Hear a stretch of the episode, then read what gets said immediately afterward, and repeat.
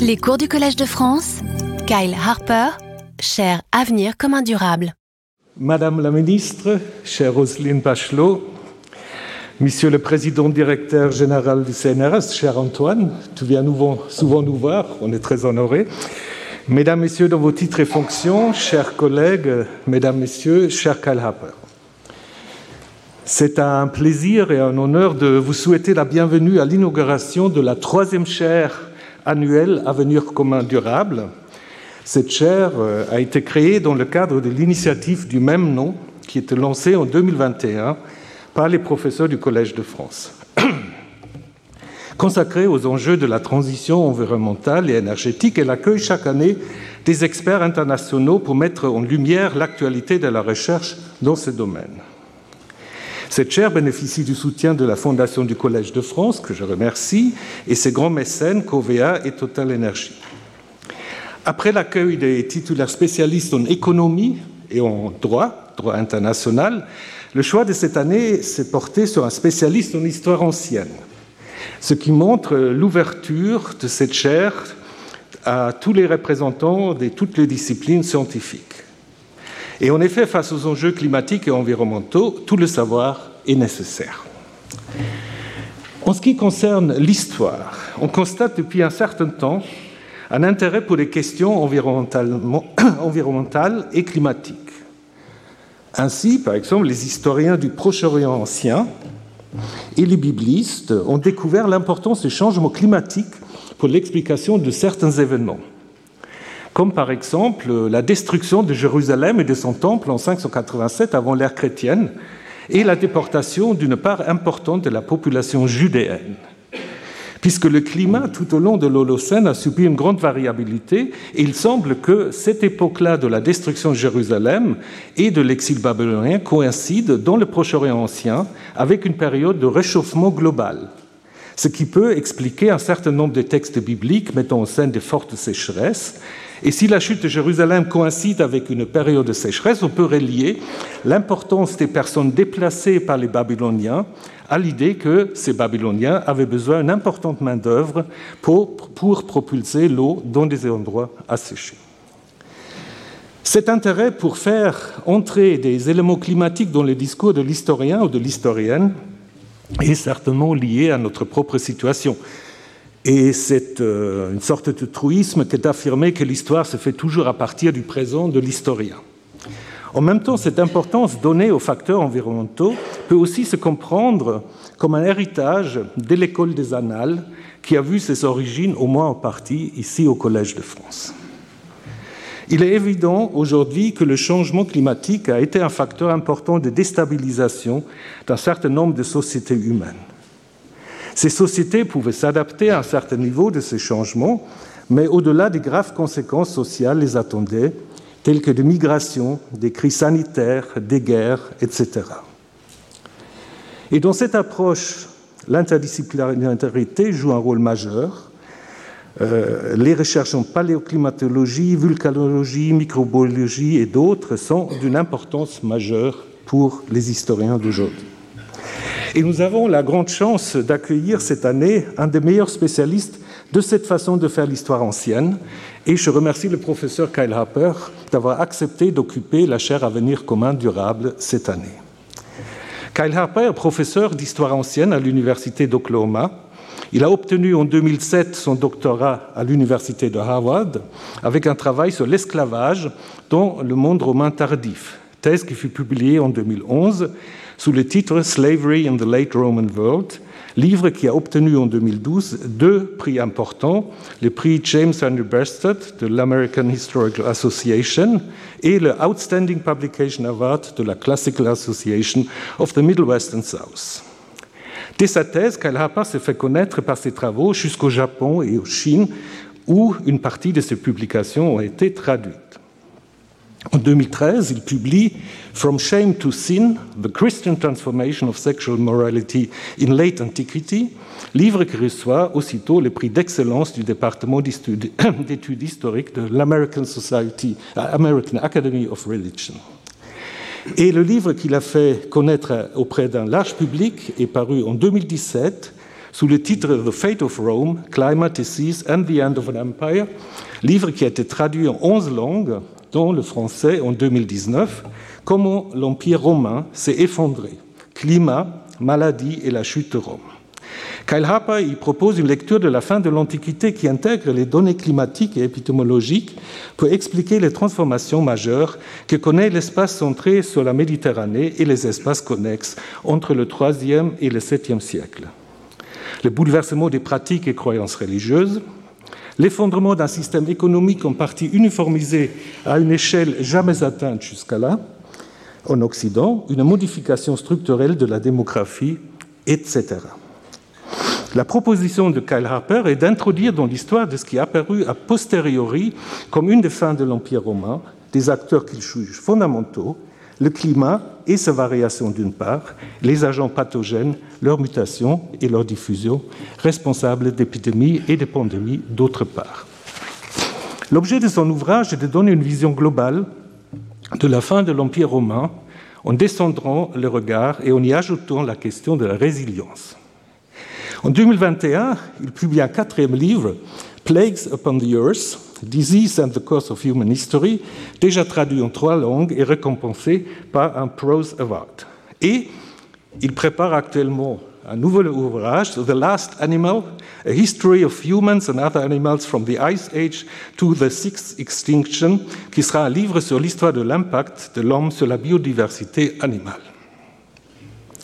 Kyle Harper se pose la question dans cet ouvrage de l'origine de cette crise et cherche à savoir si l'altération significative de la biodiversité par l'homme fait partie intégrante de notre passé.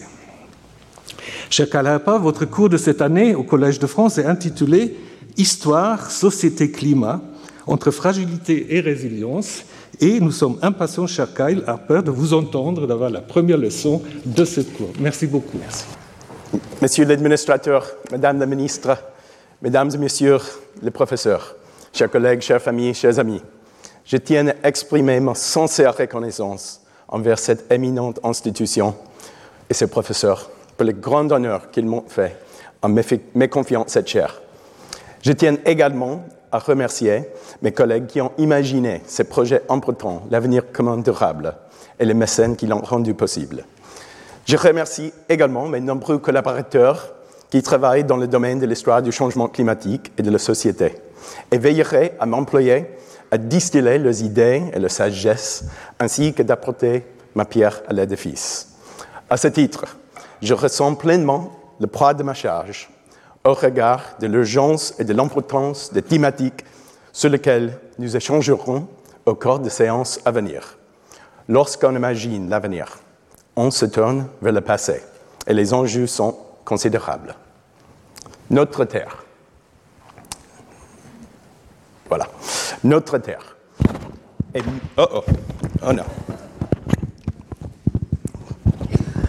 Voilà. C'est bon. Notre Terre est merveilleusement accueillante pour la vie.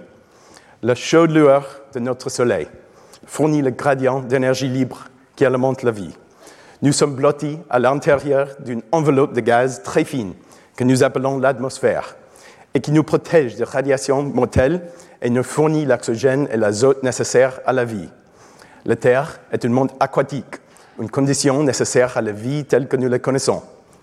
La Terre est âgée de 4,5 milliards d'années et la vie y est apparue presque immédiatement, en l'espace d'une milliard d'années, et a constamment façonné le système terrestre.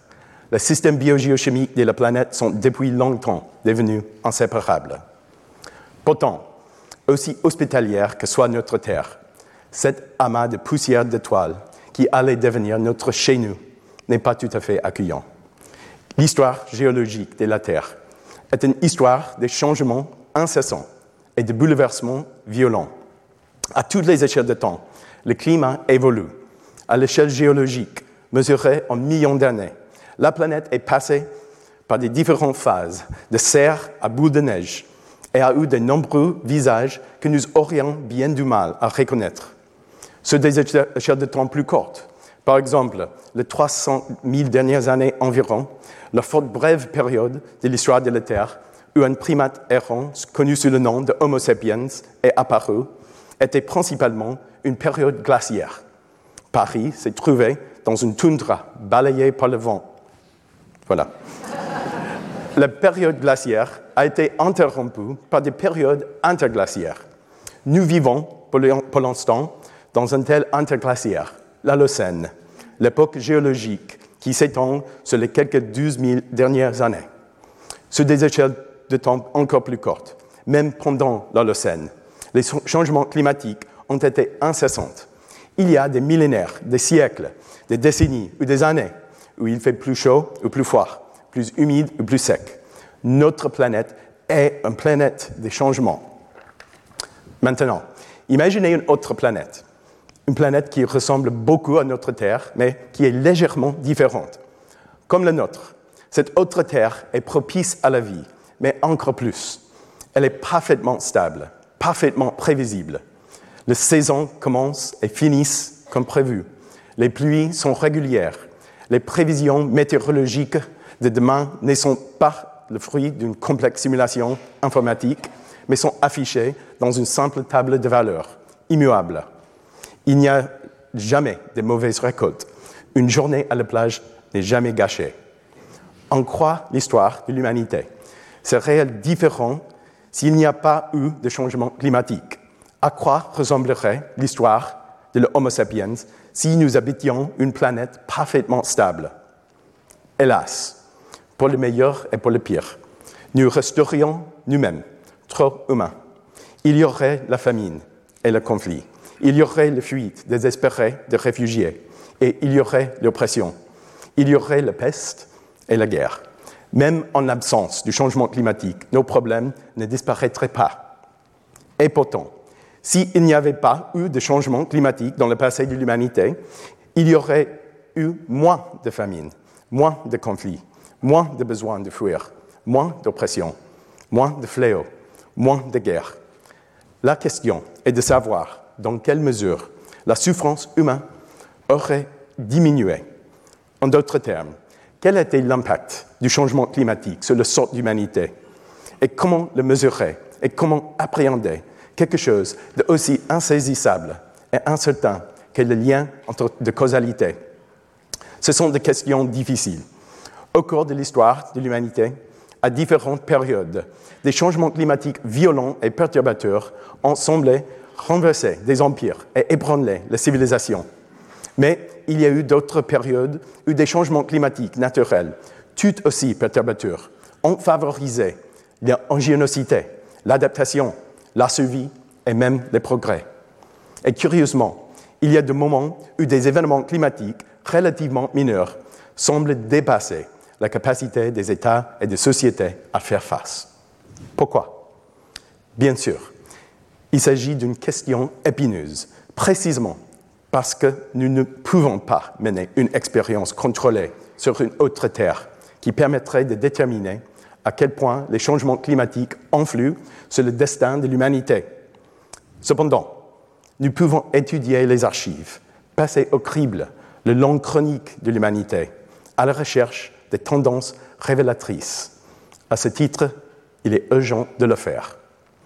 Le changement climatique, le changement climatique fait partie intégrante de notre histoire. Le changement climatique, c'est parfois traduit par l'adaptation et parfois par l'effondrement. Ce thème est au cœur de mes recherches, est au cœur d'un domaine en plein essor, à savoir l'histoire du climat et de la société. L'histoire du climat et de la société est un domaine interdisciplinaire à tous les niveaux. Elle se situe au carrefour de la paléoclimatologie, la reconstruction de l'histoire de la Terre et de l'histoire environnementale, la recherche de relations entre le climat physique et les sociétés humaines. Les historiens se querellent souvent sur la question de savoir si nous devons écrire l'histoire sous l'emprise du présent ou si nous devons chercher à comprendre le passé selon ses propres termes. Il s'agit d'un faux débat. Nous parviendrons à une meilleure connaissance de nous-mêmes si nous cherchons à nous libérer de l'illusion que l'état des choses tel qu'il est aujourd'hui est nécessairement ce qu'il était autrefois ou ce qu'il doit être. L'étude de l'étrange altérité du passé nous permet de redécouvrir la remarquable capacité de l'humanité à changer du tout au tout, à transformer ses modes de vie, comportements, valeurs et systèmes politiques. Toutefois, il est bien naturel que nos inquiétudes s'envitent lorsque nous étudions les anciennes civilisations.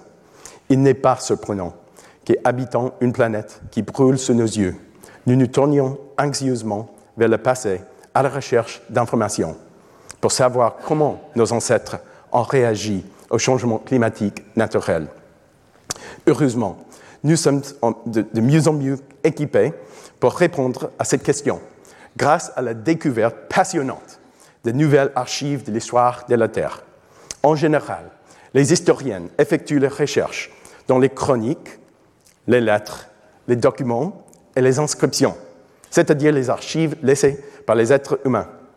Aujourd'hui, nous pouvons lire l'histoire dans les glaces, le bois, la pierre et les couches de sédiments. Pour citer un de mes exemples préférés, nous verrons comment une carotte marine au large de la côte sud de l'Italie peut nous éclairer sur le destin de l'Empire romain. L'histoire du climat et de la société s'attache à comprendre le passé et le présent. Elle a pour double objectif d'approfondir notre compréhension de l'histoire et de nous aider à relever le défi du changement climatique. Ces deux objectifs sont intimement liés. Pour améliorer la conception de modèles d'interaction entre le climat et la société, il nous faut chercher à comprendre des liens de causalité dans toutes leurs nuances et à saisir pleinement la manière dont le changement climatique a influencé les civilisations au cours de l'histoire. Tout effort d'évaluation des risques associés au changement climatique futur dépend d'une certaine représentation ou version de l'histoire. En effet, si vous examinez les modèles économiques utilisés pour anticiper les éventuels effets du changement climatique à l'avenir, vous trouverez des estimations basées sur des données empiriques, généralement issues d'un passé relativement récent. Si vous lisez les rapports d'évaluation du GIEC, vous trouverez une analyse des risques fondée sur l'expérience Ici, il existe une version de l'histoire, généralement forte brève dans le temps et étroite dans sa vision de ce qui peut se produire dans les sociétés humaines. Pour évaluer les menaces qui pèsent sur notre espèce, on ne peut pas faire l'impasse sur l'histoire. Incontestablement, l'histoire, de manière consciente ou non, informe les décideurs politiques et les citoyens de notre société mondiale. Faisons donc en sorte que l'histoire soit de qualité. Certes, le passé avait un visage bien différent. Il était souvent pauvre et technologiquement primitif. Dans l'Empire romain, le revenu annuel par habitant était l'équivalent de 500 à 600 euros par personne par an. L'Empire romain serait aujourd'hui le pays le plus, pauvre de la planète, et de loin. Autre différence, autrefois, c'était généralement le refroidissement soudain du climat de la Terre et non le réchauffement de la planète qui menaçait le bien-être de l'humanité. Bien entendu, cela ne signifie pas que le refroidissement est dangereux et que le réchauffement est bénéfique. Au contraire, les mécanismes qui ont entraîné des changements rapides sur les échelles de temps les plus importants pour les êtres humains ont eu tendance à refroidir la planète. Les mécanismes naturels susceptibles de provoquer un réchauffement tout aussi rapide étaient moins, moins nombreux. Comme toujours, les analogies entre le passé et le présent sont limitées. Il n'existe pas de précédent exact d'une espèce unique modifiant fondamentalement la biogéochimie de la Terre en l'espace de quelques générations, le temps d'un clin d'œil géologique. L'histoire du climat et de la société ne connaît pas de parallèle exact à notre détresse actuelle. Néanmoins, cette histoire peut nous aider à comprendre les défis auxquels nous sommes confrontés et peut-être nous inciter à prendre des mesures pour y répondre. L'histoire du climat et de la société est un domaine nouveau, mais aux racines profondes. Le mot climat est dérivé du grec ancien climat. Les climata étaient des bandes latitudinales, des zones climatiques disposées horizontalement du pôle glacial à l'équateur torride. Dans les pensées grecques anciennes, On croyait que ces zones climatiques influençaient le caractère et la culture de l'homme. Ces convictions, plus proches de la géographie que de la science de la Terre, étaient répandues pendant longtemps. Au XVIIIe siècle, des auteurs comme Montesquieu leur ont donné une nouvelle autorité. L'une des idées maîtresses de son chef-d'œuvre, de l'esprit de loi, est que le climat détermine le caractère. Dans cette sorte de déterminisme géographique, le climat lui-même est immuable. À la fin du XIXe siècle, on a reconnu pour la première fois que les changements climatiques pouvaient influencer la société humaine. Mais ce type de recherche est resté marginal. Dans la première moitié du XXe siècle, deux événements clés ont permis l'émergence d'un type d'histoire qui allait être l'ancêtre de l'histoire du climat et de la société. Le premier est la naissance de l'école des Annales. Il s'agit euh, euh, l'école des Annales. Et ce que l'un de ses fondateurs, Lucien Febvre, appelait l'histoire totale. Il s'agissait d'une vision élargie dans laquelle l'histoire humaine est située dans des paysages réels. Ici, la thématique de l'histoire ne se limitait pas aux rois et aux batailles, mais incluait aussi les montagnes, les, vallées et les rivières, les saisons, les récoltes et les animaux. Dans les deux premières générations de l'école des annales, le climat en est venu à former une toile de fond significative pour l'activité humaine. Mais le climat ici est encore proche du climat des géographes. Le climat est un cadre physique lourd, inquiétant, qui fait partie de la scène, mais qui ne change pas Selon l'idée séduisante de Fernand Brodel, l'histoire se déroule sur trois échelles de temps à la fois. À la surface, il y a l'histoire événementielle, comme l'écume de l'océan, la bousculade humaine, une histoire avec des noms. Au-dessus, se trouve le temps structurel, le temps des cultures et des économies, des changements lents mais réels. Et le plus profond, c'est le temps géographique, celui de la nature irrésistible et dominatrice, dont l'évolution est imperceptible. Ici, le climat fait partie du temps géographique. Pendant ce temps, au cours de la première moitié du XXe siècle, un autre changement était en train de germer. Dans le désert de l'Arizona, l'astronome A.E. Douglas euh, euh, a eu l'intuition que les cernes des arbres pouvaient servir d'archives de l'histoire naturelle en 1915, il, avait déchiffré la première chronologie des cernes, un séquençage retraçant les changements dans le schéma de croissance des arbres de l'Ouest américain. C'était un début timide, mais qui a marqué la genèse de la dendrochronologie en tant que domaine d'étude, qui allait devenir une nouvelle approche pour révéler les secrets du passé de la Terre. Il fallut attendre les années 1970 pour que ces deux courants commencent à se rapprocher. Il y a 50 ans, en novembre 1973, Emmanuel Lerat Ladurie, qui nous a quittés récemment, succédait à Brodel comme professeur d'histoire au Collège de France. Ce passage peut marquer la transition subtile vers une nouvelle ère, car le roi, le plus que quiconque, a été attentif au fort potentiel de nouvelles données des sciences naturelles son livre, Histoire du climat depuis l'an 1000, s'inspire librement de sources allant des cernes des arbres de l'Arizona à la poussée écrasante des glaciers alpins qui ont enseveli les villages savoyards pendant le petit âge glaciaire. Laura Laderie a été un pionnier dans le domaine de la climatologie historique. Il a contribué à tracer les contours du réchauffement au Moyen Âge et au petit âge glaciaire dans le moindre détail à partir de données phénologiques, bien avant le thermomètre à mercure. Les viticulteurs français enregistraient minutieusement les dates de vendange et le profil aromatique de chaque millésime. Sans le vouloir, ils nous ont laissé des observations qui constituent un registre de l'évolution du climat sur plusieurs siècles. Selon le roi Ladurie, Bacchus est un grand pourvoyeur d'informations climatiques. Nous lui devons une libation. D'autres historiens ont contribué à ouvrir la voie.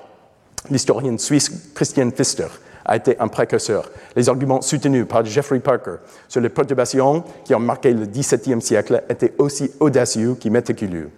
Entre-temps, certains géoscientifiques particulièrement perspicaces ont commencé à s'intéresser à la dimension historique du changement climatique, notamment le scientifique anglais Hubert Lamb. Mais parler de grandes figures de l'histoire du climat et de la société, c'est un peu faire comme un petit bourgeois qui est à la recherche d'un cousin longtemps, perdu depuis longtemps, d'un faux ancêtre portant le même nom de famille. Pour être honnête, il nous faut toutefois rappeler que l'histoire professionnelle a pris une direction différente en vue d'éviter tout rapprochement avec les sciences naturelles et les méthodes quantitatives et d'éviter toute tentative chimérique de fusion de connaissances. Je peux vous faire part d'une réflexion personnelle.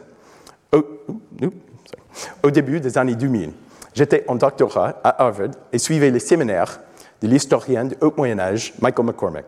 Il y a 20 ans, il a commencé à organiser des ateliers sur des sujets comme l'intelligence artificielle et l'analyse textuelle, le séquençage de l'ADN et la peste ancienne, ou encore la paléoclimatologie. Ce serait avant-gardiste aujourd'hui, mais à l'époque, c'était quasiment de jamais vu. J'ai sauté sur l'occasion. Au cours de mon doctorat en histoire, je me suis donc retrouvé dans les laboratoires de la faculté de médecine à essayer d'extraire l'ADN des victimes de la peste. À la réflexion, je pense que mes professeurs avaient peut-être des raisons égoïstes de laisser leurs étudiants manipuler le matériel de la peste à cette époque. Mais en effet, ce nouveau type d'histoire était contagieux. Dans le cadre des ateliers sur l'histoire du changement climatique, j'étais le preneur de notes, le scribe des débats.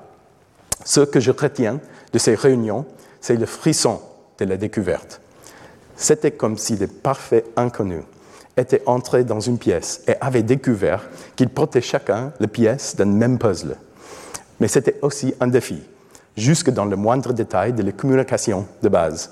Nous ne savions pas que les années avant le présent commencent à partir de 1950.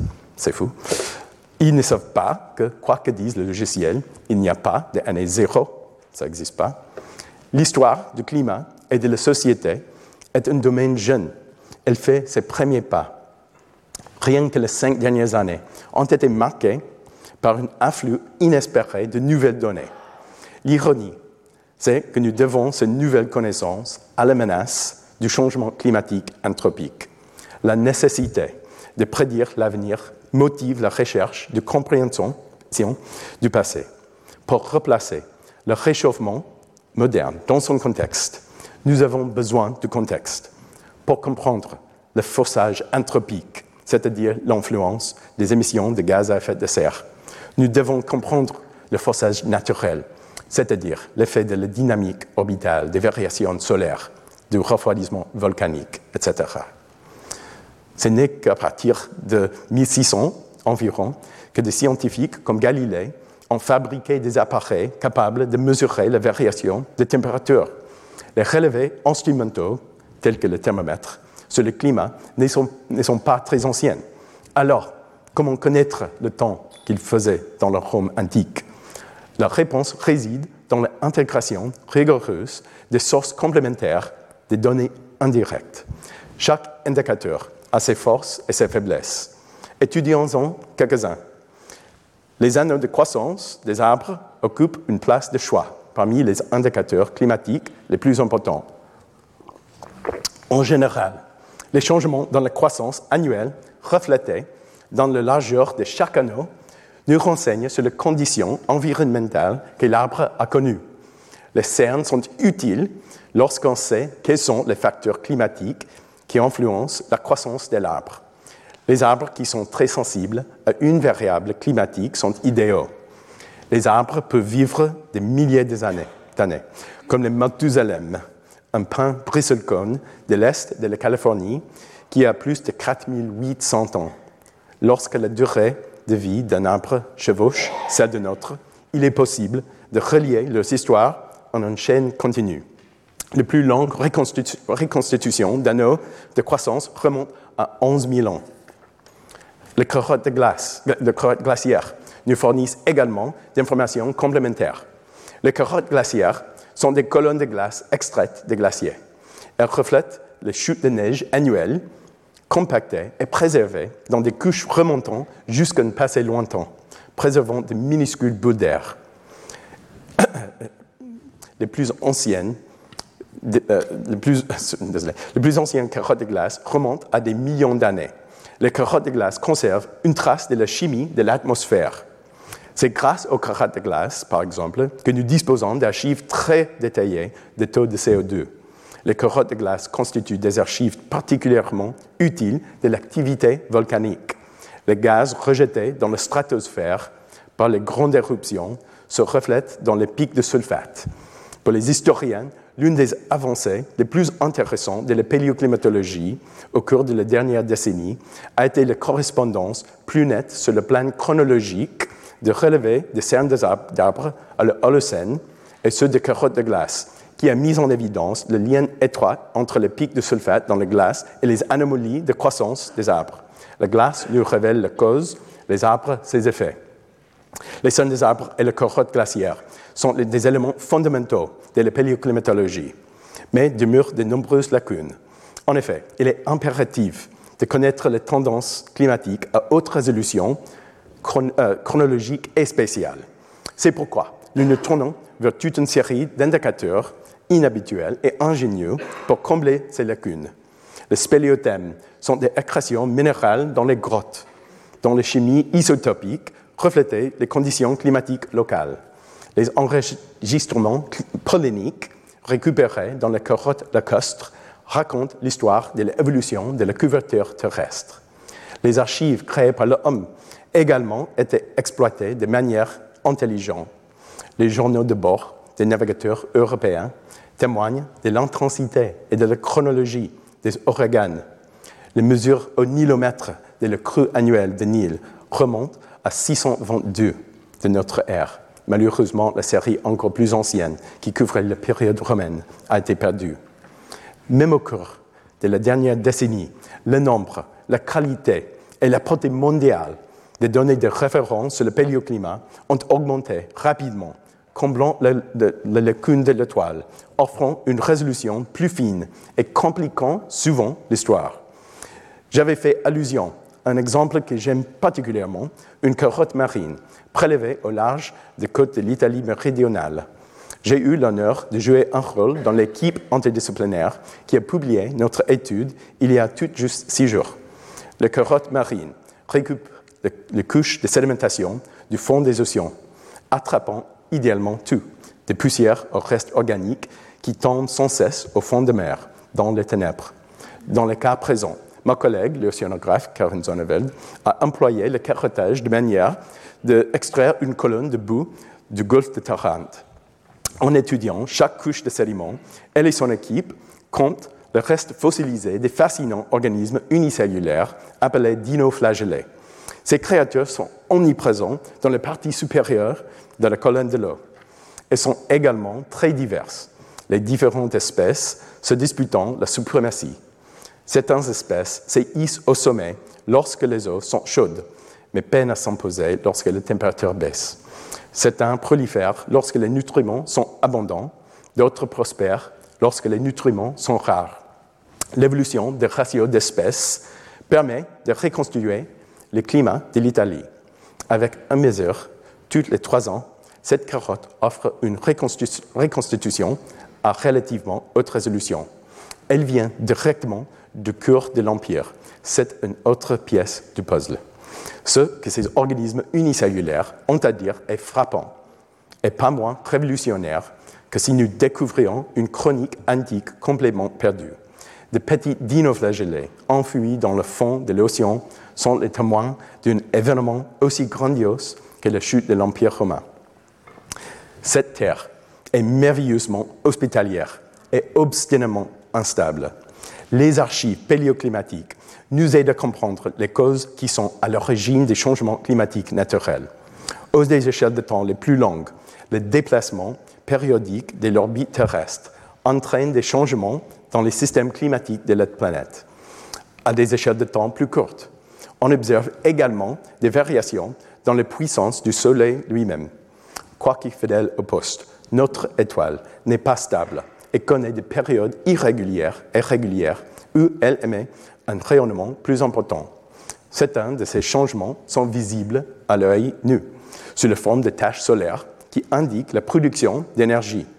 Les phases où il y a moins, de taches solaires observables peuvent être plus froides. Les minimums de de 1645 à 1715 a été une période où les taches solaires étaient anormalement peu nombreuses et il s'agissait également l'une des minima du petit âge glaciaire. Curieusement, les minimums de Maunder, période de faible activité solaire, coïncident presque exactement avec le règne de Louis XIV, votre roi soleil. Les effets d'éruptions volcaniques sont peut-être ceux qui ont le plus d'importance pour le destin de l'humanité sur des échelles de temps courtes. Les grandes éruptions éjettent des gaz sulfuriques dans la stratosphère qui forment des aérosols sulfatés pouvant rester dans l'atmosphère pendant plusieurs années. Ces aérosols diffusent le rayonnement solaire entrant et peuvent refroidir brusquement la surface de la Terre. Quiconque travaille dans le domaine de la paléoclimatologie ou de l'histoire du climat et de la société est habitué à la question suivante. Puisque le climat de la Terre change naturellement, cela ne signifie-t-il pas qu'il est inutile de s'inquiéter de l'influence des êtres humains sur le climat? Le climat changera de toute façon. En fait, la richesse et la rigueur scientifique de la paléoclimatologie nous permettent d'être certains que les émissions de gaz à effet de serre sont les principales causes de réchauffement rapide et continu. La paléoclimatologie souligne la gravité de notre situation. Elle nous aide à comprendre la vitesse et l'ampleur du changement climatique anthropique. Le climat de la Terre a toujours changé en raison de forces géologiques. Mais aujourd'hui, une espèce est devenue une force géologique. L'histoire du climat et de la société n'est pas d'un grand réconfort pour tous ceux qui veulent croire qu'il sera facile de parvenir à la stabilité sociale sur une planète cruellement instable? Je m'explique. Les données historiques soulignent que des variations de 1 à 2 degrés sur une échelle de temps de plusieurs décennies ont généralement constitué une source d'instabilité dangereuse dans le passé.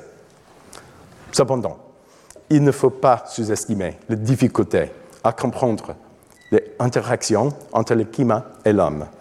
Il existe d'innombrables dimensions du climat qui peuvent affecter un nombre quelconque de dimensions d'une société humaine. Lorsque nous parlons de climat, nous parlons d'une agrégation de variables, de température, de précipitations, de vent, de nuages. Les sociétés humaines sont affectées par les moyennes et les extrêmes, la durée et la fréquence des événements. Cette observation n'est pas anodine. Les facettes du climat et des sociétés humaines étant si nombreuses, les facteurs éventuels à prendre en considération sont innombrables. Même dans le cas où il est possible de préciser les variables climatiques et sociales, l'attribution d'un rôle causal aux facteurs climatiques est un défi. Mais avec beaucoup de rigueur et un peu de chance, il est parfois possible d'isoler la cause et l'effet. Permettez-moi de vous donner un exemple. Il s'agit de l'Égypte ptoléméique, la période de domination grecque qui s'étend sur les trois siècles entre la mort d'Alexandre le Grand et l'arrivée des Romains. Une équipe interdisciplinaire de chercheurs a mis en évidence un lien étroit entre les éruptions volcaniques et les troubles sociaux les éruptions explosives déclenchent un refroidissement rapide. Elles peuvent également déplacer temporairement les ceintures de moussons vers le sud. Le Nil dépend des pluies de moussons africaines qui tombent sur le haut plateau éthiopien et lorsque le crue est faible, elle affecte la production agricole et par conséquent la quantité de nourriture disponible pour une population affamée. L'enquête a mis en évidence un lien très fort entre l'éruption volcanique et l'éclatement des révoltes sociales. Dans l'ensemble, l'équipe met prudemment en garde contre les déterminismes climatiques, mais l'étude minutieuse qui montre chaque maillon de la chaîne rend inévitable la conclusion selon laquelle, dans cette configuration spécifique d'une société humaine, les chocs climatiques et les réactions sociales étaient liés par un lien de cause à effet. Les épisodes tels que celui-ci sont inestimables, car ils nous renseignent sur ce qui peut se produire. Cependant, l'ensemble des variables en jeu, dont beaucoup sont à moitié cachés, voire invisibles, empêche généralement de tirer des conclusions faciles. Depuis le premier jour de l'école des annales jusqu'aux dernières recherches de points sur l'histoire du climat et de la société, un spectre bien connu hante notre quête, le spectre du déterminisme. Si le changement climatique provoque la faim, les migrations, les inégalités, la violence ou l'effondrement, ne sommes-nous pas en train de réduire les humains à des morceaux de matière, à de simples pions en faisant de l'environnement le maître de notre destinée? Le déterminisme et la liberté sont les lignes et les yang de l'histoire environnementale. Depuis des générations, il existe une tension saine, un désaccord profond, fertile et productif entre ceux qui mettent l'accent sur les marges de manœuvre dont disposent les sociétés humaines et ceux qui mettent l'accent sur les limites concrètes. On pourrait être tenté de modifier les propos de Marx. Les hommes font leur propre histoire, mais ils ne le font pas arbitrairement, dans les conditions choisies par eux, pas dans le climat de son choix. La question que l'on doit, doit, se poser n'est pas de savoir si le climat influe sur le destin de l'homme, mais dans quelle mesure et de quelle manière. Nos meilleurs modèles affirmeront que le climat et la société humaine sont des systèmes complexes au sens technique le plus complet du terme.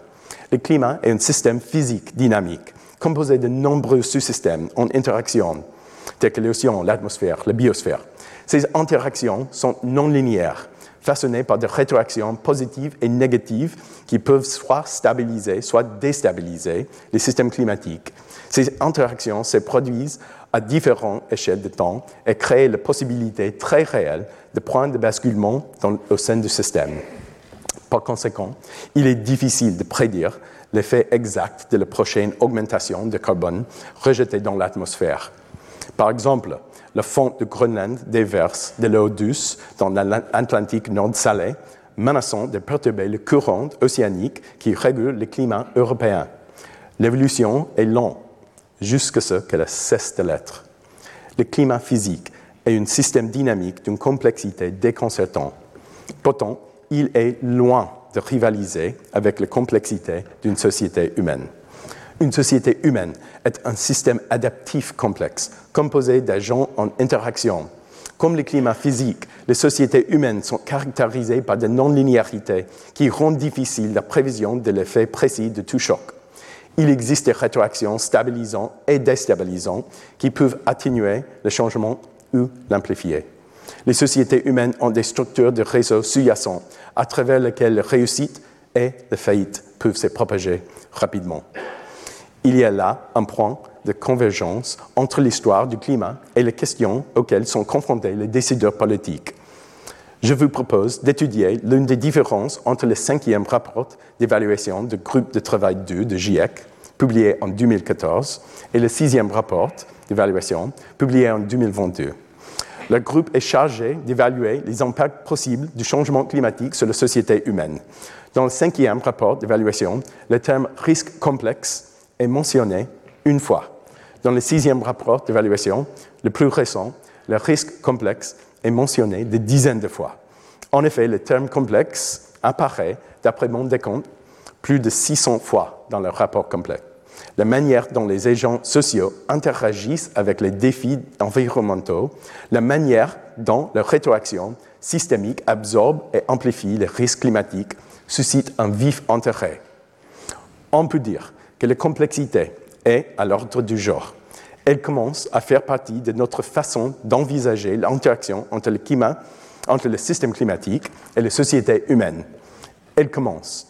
C'est phénomène nouveau et le rapport d'évaluation est à juste titre prudent, mesuré, même hésitant.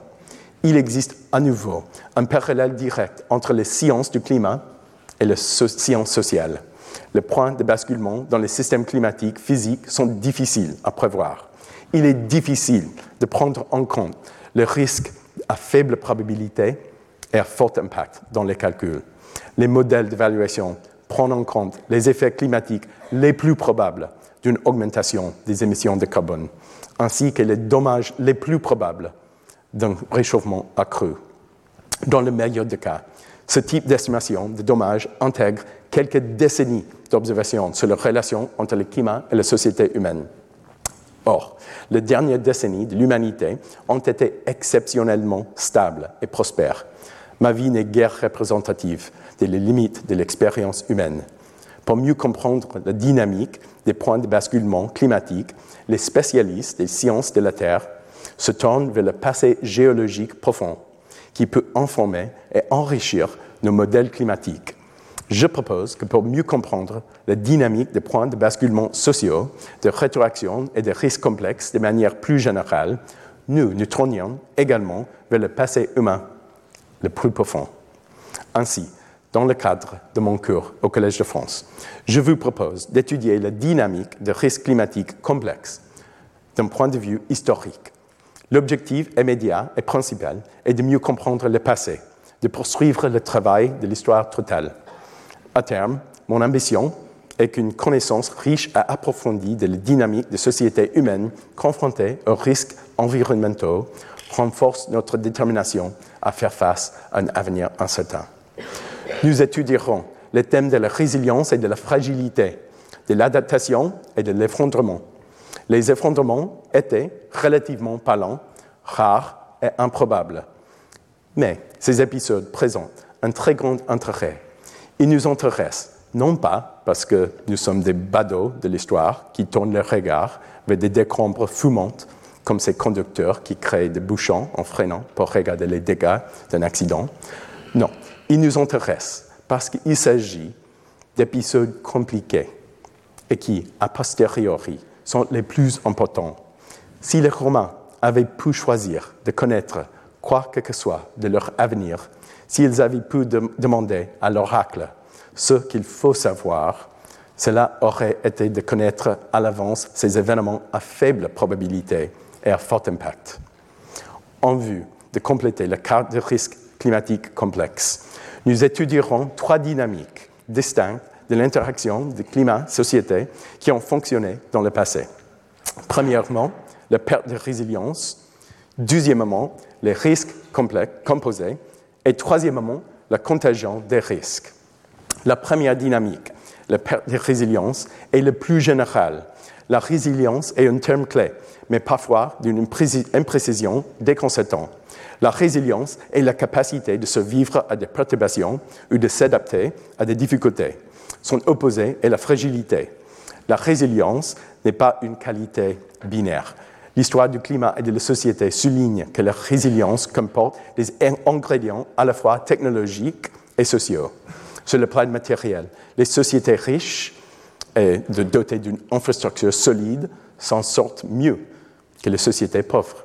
Cependant, il est tout aussi important de noter que les sociétés qui sont équitables et qui bénéficient d'un niveau de confiance élevé sont également plus susceptibles de durer ou de s'adapter. La capacité à relever des enjeux complexes de manière solidaire s'avère donc essentielle. Passons à la deuxième dynamique, risque composé. Les changements climatiques ont la particularité de créer plusieurs problèmes à la fois et d'affecter des secteurs interconnectés de la société.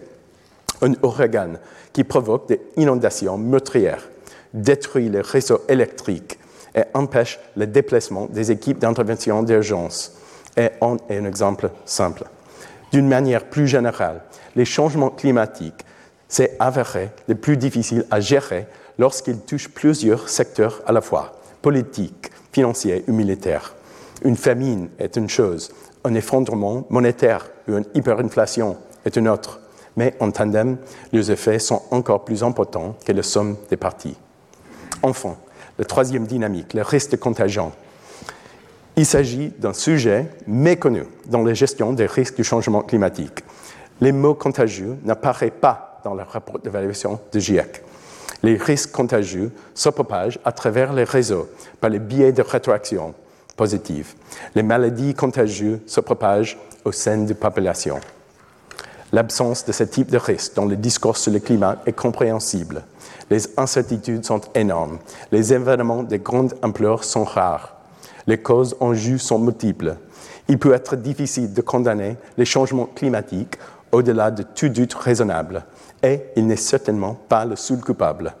Pourtant, ces empreintes digitales se retrouvent à plusieurs reprises sur les scènes de crimes les plus horribles du passé. Nous avons besoin de toute la panoplie des risques climatiques complexes pour comprendre le passé de l'humanité, dans un petit chapitre de l'histoire sur lequel je peux prétendre une expertise professionnelle, à savoir l'Empire romain. Je trouve formidable de pouvoir vivre à une époque où les drames du passé prennent un sens nouveau et une ampleur inattendue. Les Romains ont écrit leur propre histoire, mais pas dans le climat de son choix.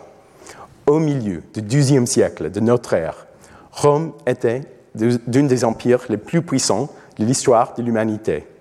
Cet empire rayonnait depuis l'épine dorsale de l'Italie au milieu de la mer Méditerranée, que les Romains appelaient notre mer, et s'étendait de l'Espagne à la Syrie et de l'Écosse au Sahara. C'était l'apogée de sa puissance, de sa croissance démographique et de sa prospérité. À cette époque, un être humain sur quatre vivait à l'intérieur des, frontières de l'Empire romain. Sur la surface, sans faire de bruit, la pression montait. Les historiens et les archéologues le savent depuis longtemps. Nous disposons de bons modèles, d'hypothèses solides pour expliquer pourquoi la pression montait au XIIe siècle. Les marxistes soutiennent que les tensions entre les classes, en errant au système esclavagiste romain, devaient se solder par une crise. Les malthusiennes affirment qu'il y avait tout simplement trop de monde, que les agriculteurs étaient poussés vers des terres moins productives. Mais, pour reprendre le propos attribué à John Maynard Keynes, quand les faits changent, je change d'avis. Et vous, que faites-vous, monsieur Dans ses écrits portant sur l'empereur Marc Aurèle, le sénateur grec Cassius Dio a souligné que Marc Aurèle n'avait pas eu le sort qu'il méritait. Il a été fait face à une multitude de problèmes pendant pratiquement toute la durée de son règne. Aujourd'hui, les cernes des arbres et les organismes unicellulaires des profondeurs de fond marin nous aident à comprendre cette multitude de problèmes. Ce que nous apprenons, c'est que la période exceptionnellement chaude, humide et surtout stable, connue sous le nom de l'optimum climatique romain, a commencé à prendre fin dès l'encens de notre ère. Pendant deux générations avant Marc Aurèle, l'Italie a connu un climat froid et sec. Puis, sous le règne de Marc Aurèle, de manière soudaine et brutale, les températures ont atteint des valeurs minimales, les plus basses à ce jour au cours de la période de notre reconstruction. Ce serait manquer à notre devoir que d'ignorer cette conjoncture saisissante. Nous avons besoin d'un modèle dans lequel la résilience du système romain était en déclin progressif en raison de la pression démographique, des tensions sociales entre les puissants et les sans-voix, du localisme centrifuge des périphéries qui payaient l'impôt, mais aussi en raison d'un climat qui se détériorait progressivement. Dans l'Italie romaine, sur le terrain, il existe des signes évidents d'une fragilisation systémique. Puis, sous le règne de Marc le brusque mouvement du système terrestre a provoqué une crise significative qui a modifié à jamais la trajectoire de l'histoire romaine. La famine, la maladie, la guerre civile et les invasions barbares ont suivi, presque simultanément. Bien que l'Empire n'ait jamais été tout à fait le même par la suite, il a survécu. Nous pouvons souscrire au jugement de Cassius Dio. J'admire d'autant plus Marc Aurèle qu'au milieu des difficultés inhabituelles et extraordinaires, il a survécu et a préservé l'Empire. Dans le chapitre de l'histoire suivant, l'Empire romain n'a pas eu cette chance. Dans le cours à venir, nous explorerons la crise du IIIe siècle. Il s'agit d'une crise à la physionomie entièrement différente. Il s'agit en fait de l'exemple type d'un événement défini par une menace plurielle, par des risques composés. L'ancien système monétaire romain s'est effondré, déclenchant une inflation rapide. Les frontières de l'Empire ont disparu d'un coup, laissant des hordes barbares pénétrer l'Empire et prendre les villes non fortifiées. Il s'agissait d'une crise de légitimité marquée par une guerre civile et l'éclatement d'empires rivaux. Une épidémie s'est répandue, ce que l'histoire appellerait la peste de Cyprien, en toile de fond, et d'une manière qui commence à peine à être connue, se profilait le changement climatique. En effet, nous disposons des signes qu'une crise alimentaire sans précédent faisait rage en Égypte, la grenière de l'Empire romain, à l'aube de la crise. En outre, selon la carotte marine, cette période coïncide avec l'épisode le plus marqué de changement à l'échelle décennale, avec un refroidissement soudain et une aridification de l'Italie. L'essentiel est précisément de reconnaître que le système humain, une défaillance, peut amplifier une autre. Imaginez que nous traversions la pire décennie de, crise climatique avec de mauvaises récoltes, la famine, les migrations de, de subsistance et des pandémies alors qu'une crise financière entraîne l'effondrement des devises et que les, élections contestées débouchent sur des gouvernements rivaux. C'est ce qui s'est passé au IIIe siècle, pendant ce qu'on appelle à juste titre la première chute de l'Empire romain. Mais en réalité, l'Empire romain a connu de nombreuses chutes.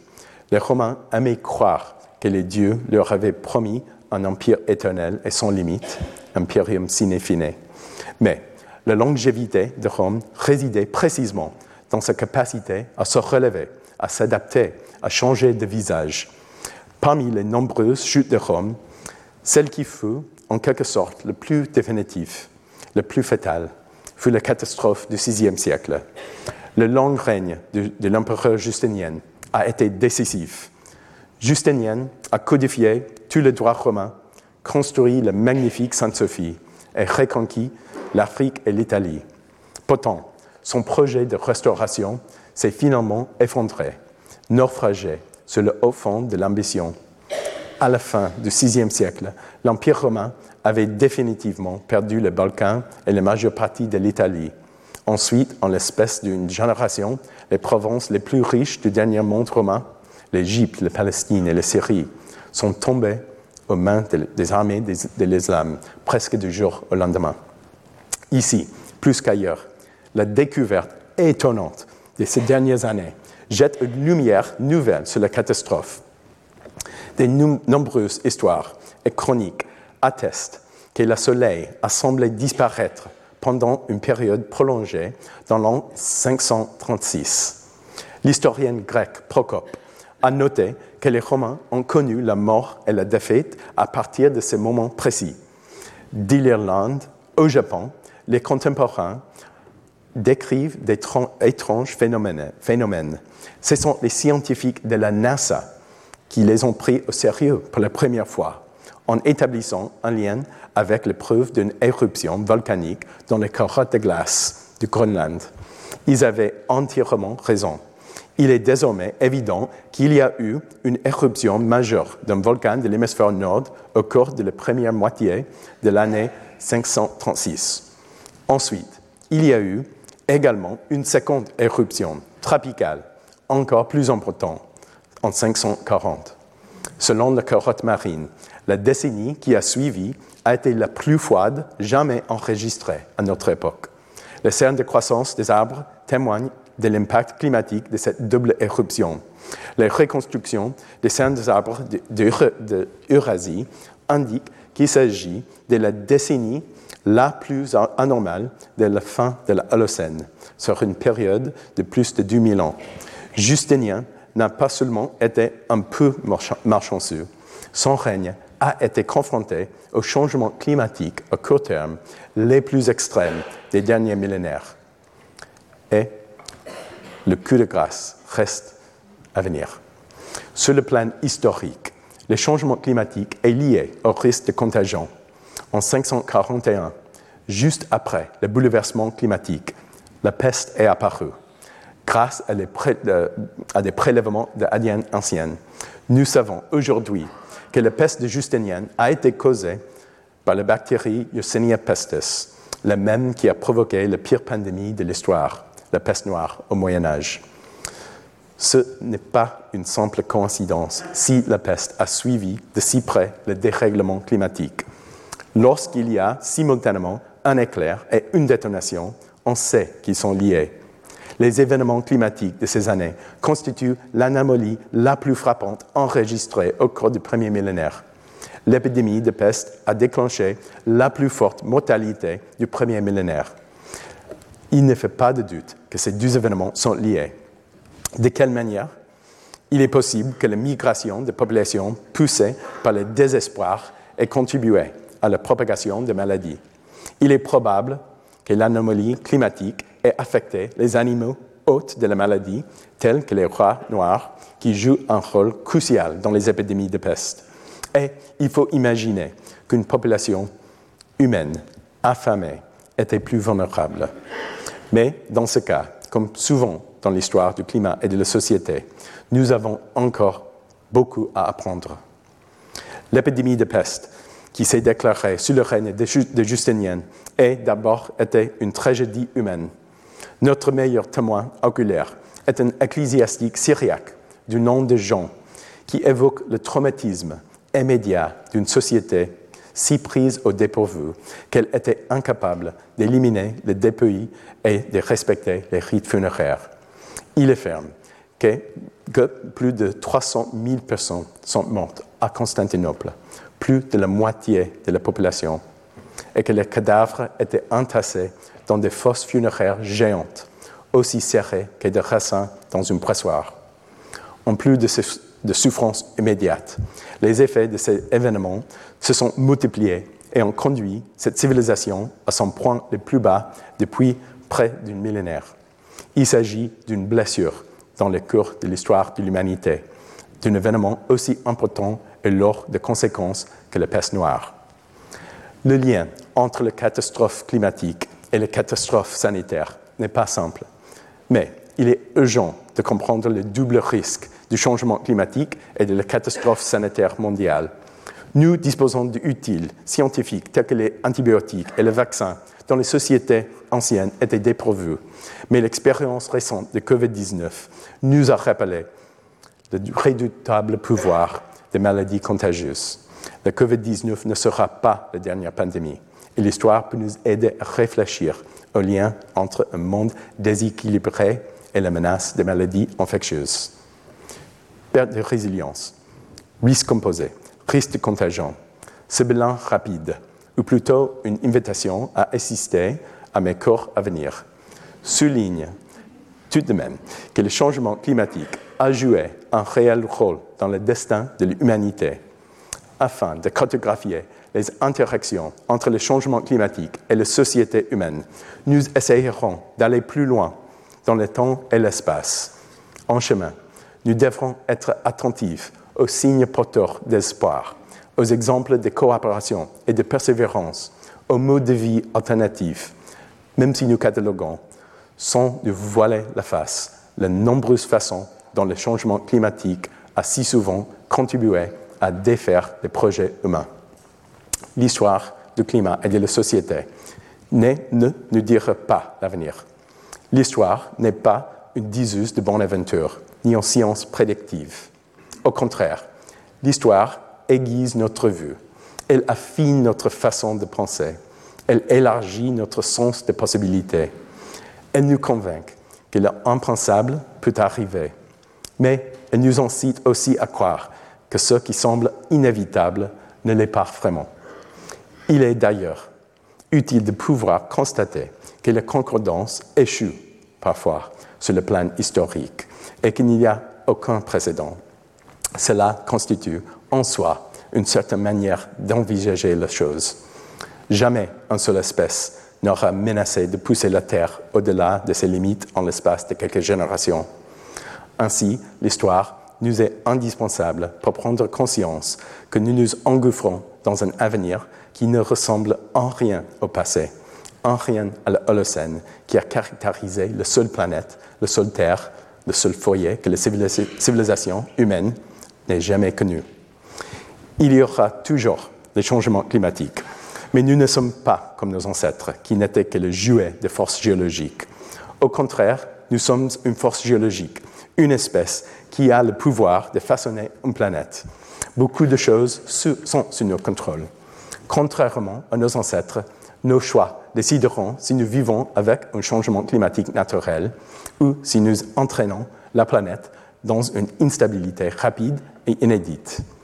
Nous n'avons qu'une seule planète et son avenir dépend de nous, des choix que nous faisons. Ces choix, nous les faisons toujours en ayant à l'esprit une certaine version de l'histoire.